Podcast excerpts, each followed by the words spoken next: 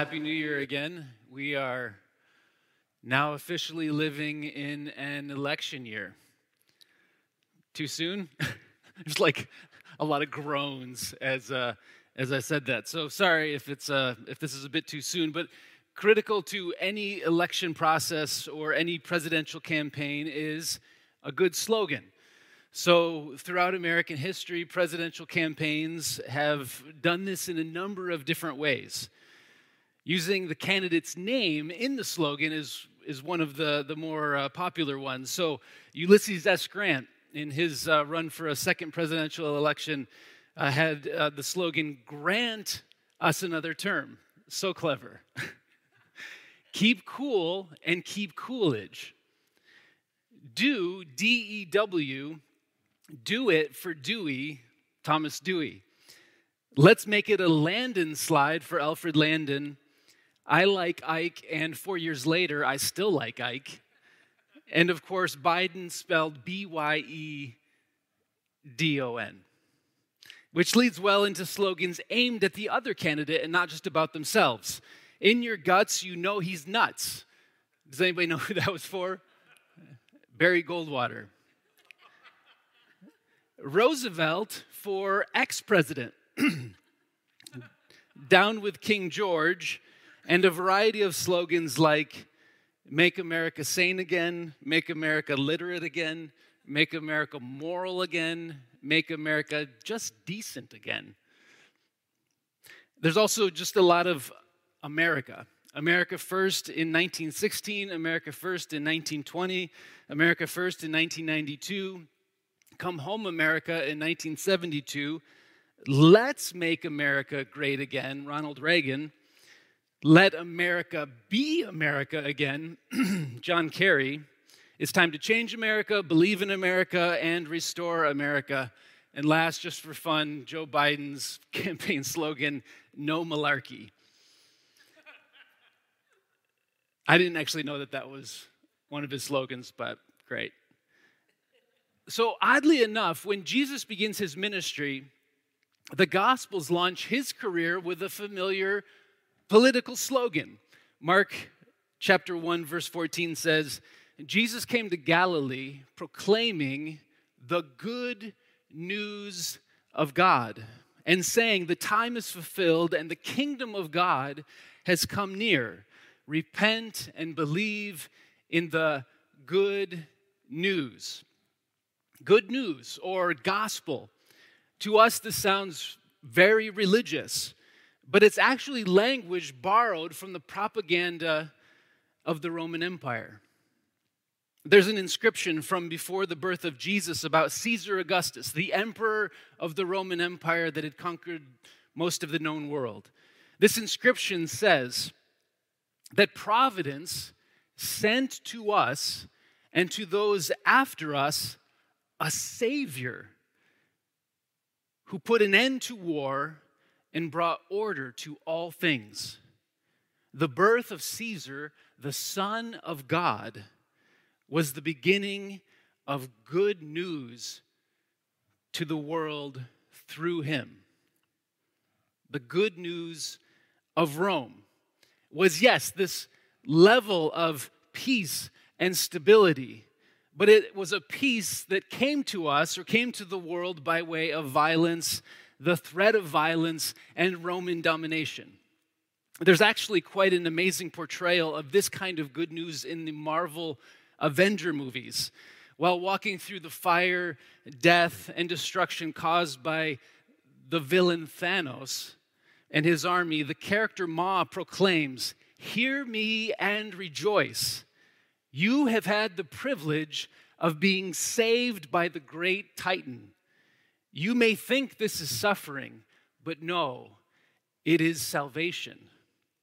Smile, for even in death you have become children of Thanos. Then arriving on earth, he proclaims, Hear me and rejoice. You are about to die at the hands of the children of Thanos. Can you hear the echoes of religious language in these proclamations mixed together with political propaganda and violence? That's the good news of Marvel's supervillain, that was also the good news of Rome. So, when Jesus comes along proclaiming good news about God's kingdom or God's empire, we might be a little confused. Is Jesus' good news and Caesar's good news the same thing? Like, are they on the same team? Or is Jesus here to replace Caesar by also using violence, war, and rebellion to liberate his people? Certainly, no one could have imagined or believed that the good news of God would look like Jesus' nonviolent way of love, where he would be killed and presumably lose. This is why we need to keep reading beyond the first chapter of the Gospels, because using the same slogan as Rome leaves us with just way too many questions and a whole lot of confusion. So, continuing in Mark chapter 1, verse 21. Jesus and his disciples went to Capernaum, and when the Sabbath came, he entered the synagogue and taught. They were astounded at his teaching, for he taught them as one who had authority and not as the scribes. Just then, Jesus was interrupted by a man who was deeply troubled, who cried out, What have you to do with me? What do you have to do with us, Jesus of Nazareth? Have you come to destroy us. I know who you are, the Holy One of God. But Jesus rebuked him, saying, Be quiet and come out of him. And the afflicting spirit shook the man violently and came out crying with a loud voice.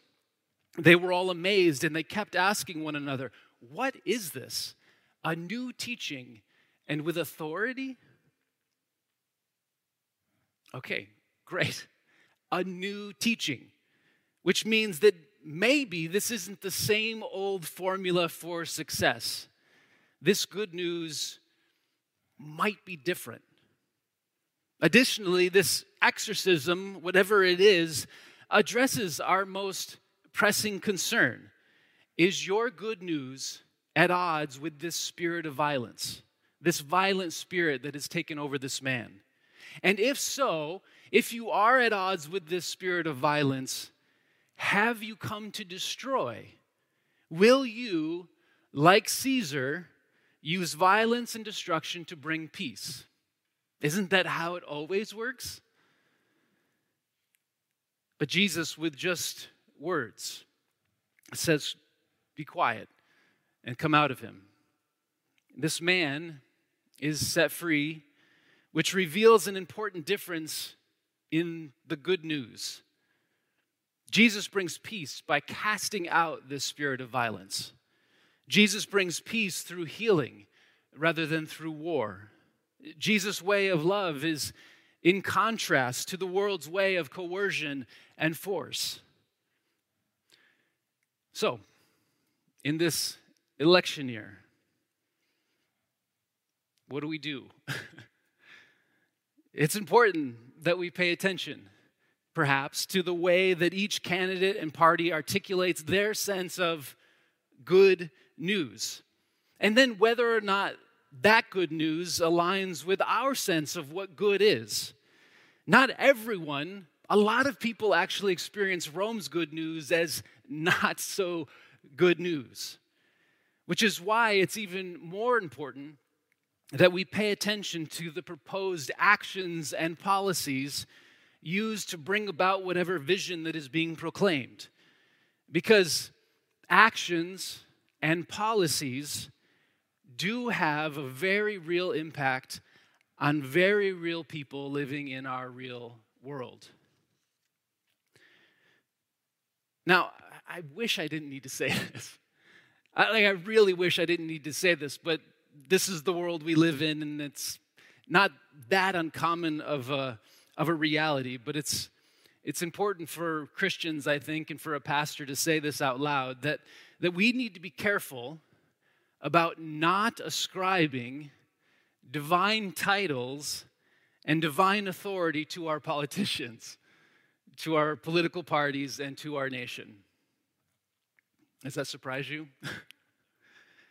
Policies are important, Elections are important, voting is important, democracy is important. All of these things are very important, but presidents are not saviors, presidents are not gods, and America is not God's chosen people.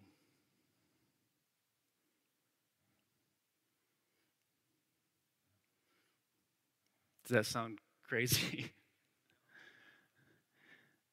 so, in this election year, with all of the anxiety and conflict and chaos that may be a part of it internally and externally for all of us.